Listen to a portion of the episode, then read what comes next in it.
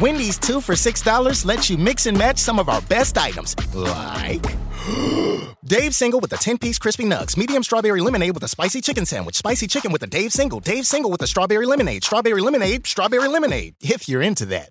Chicken Sam, crispy nugs, strawberry lemonade, Dave's, nugs, Sam. Whew.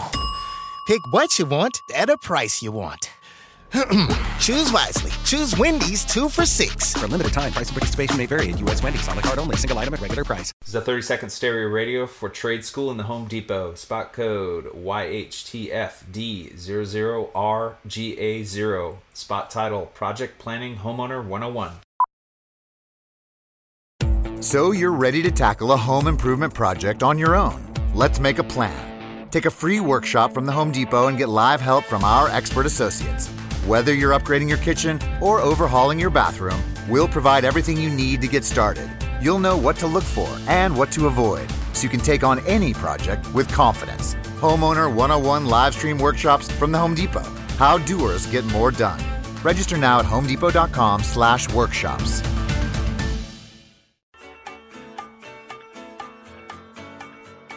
Now back to Riffin' with Raph and AD on 93.7 The Ticket and theticketfm.com.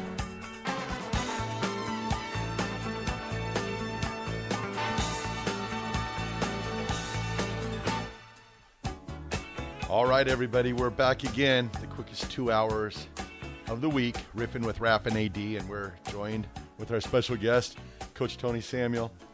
Coach Samuel, so let's turn the clocks back a little bit. 1991 Citrus Bowl against Georgia Tech. You're walking off the field. We just were defeated 45-21. What's going through your head at that time, and were you thinking that maybe there needed to be a change to the defense? Well, you know, that was a real low end as a coach at Nebraska for me. The way that Georgia Tech dominated us. And, you know, I don't know if you guys remember the times, that period of time where the rumors were flying around that Coach Osborne was going to retire. Mm-hmm. We were just publicly flogged in that game. Mm-hmm. There's no other way to put that. Mm-hmm. It was a tough game for us, but I also see that as our transition. Hmm. Coach, you said transition. We switched, as I was telling you that story, my son Keenan was with both of the coaches. Uh-huh. And we made the transition from the 5 to the 4-3. How comfortable were you with that? Well, you know, we were fiddling with it a little bit, where there were times when we were going to that 4-3 look, so to speak. But we called it our nickel package when we wanted to get a good pass rush, because the four-man rush, the way we lined up, was better. But that was a game changer, in my opinion, for the entire program, because we were kind of flying by the seat of our pants a little bit as coaches and all that, but we had a really good idea and a plan. And you guys understand, Charlie McBride, George Darlington, you know, at that point, you had Kevin Steele and later on Craig Bowles. I mean, there were some real good thinkers in that group, and we sat down and tried to come up with some sort of idea to match the style of the teams that continually beat us for championships. Mm-hmm. And that front was a very important part of matching the style of the teams that beat us in championship games. And that's including the University of Washington, because if you remember, they beat us and then went on to a national championship themselves. They did. Was that Berline? Was that their quarterback that year, that Rav? Mark Brunell. Brunell. Yeah. Brunell. Yes. Yep. Brunell. Yes. Coach, let me ask you. They had a great offensive line, and they had a great defense. They did. Coach, I'm never gonna put a coach in a position. We've had Coach Brown on and numerous other coaches from the past. I'm never gonna say who's your best. I'm gonna say this though. What made Grant Wistrom so special? Well, you know, Grant first of all was coached up very well in high school. Mm-hmm. Web City. That we do. And he was relentless. He loved the game of football. And he had he finished every play. I never, ever, in all my years there with Grant, ever had to talk to him about hustling to a play. Mm-hmm. That was built in. Mm-hmm. Coach, I'm going to ask you this too. 2010, you're coaching, you're at Southeast Missouri State.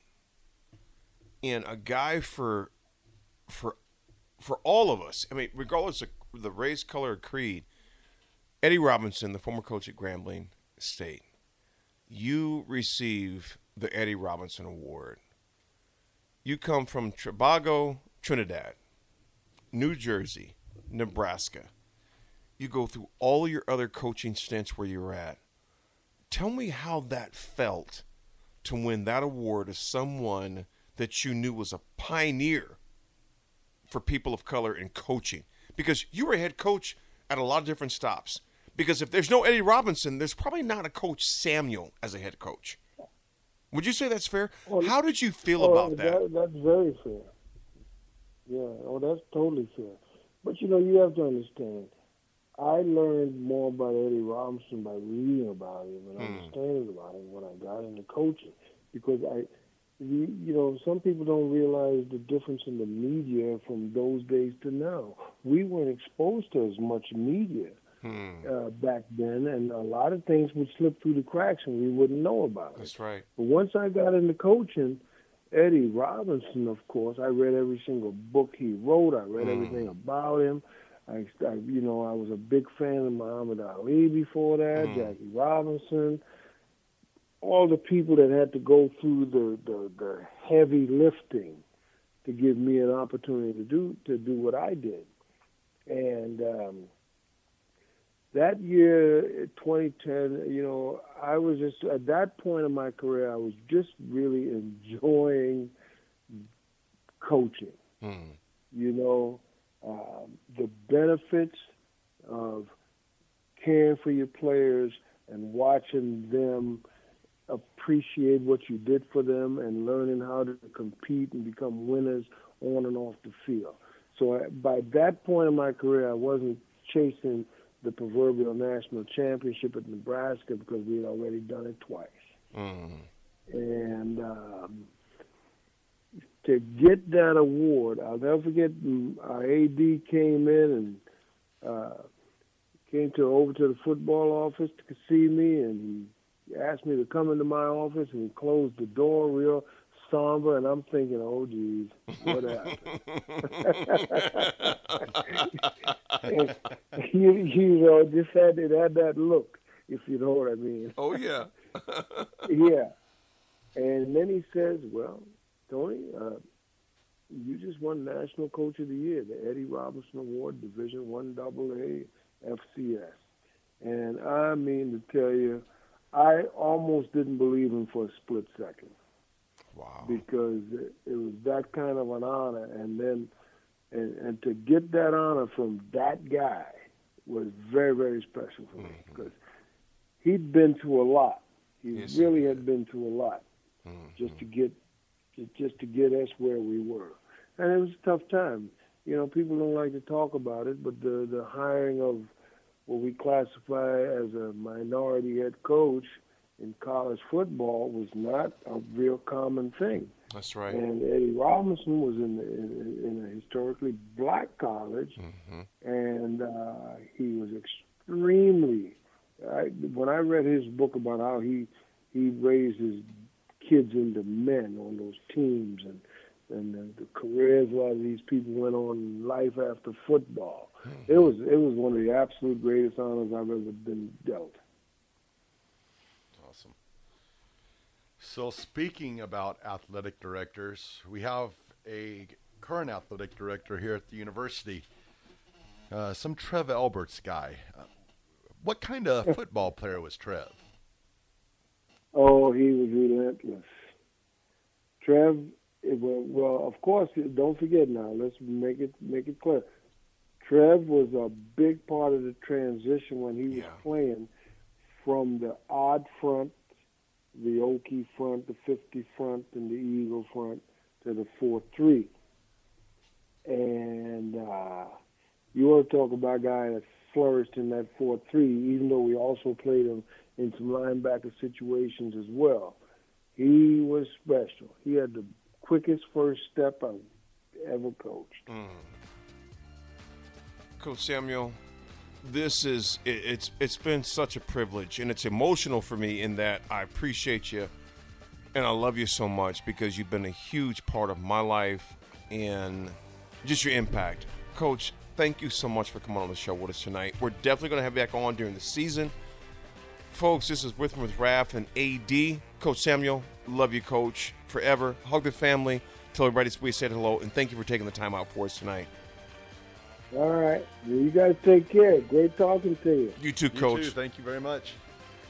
Riffing with Raph and AD, folks. We've done it again. We've done it again. We'll see y'all next week.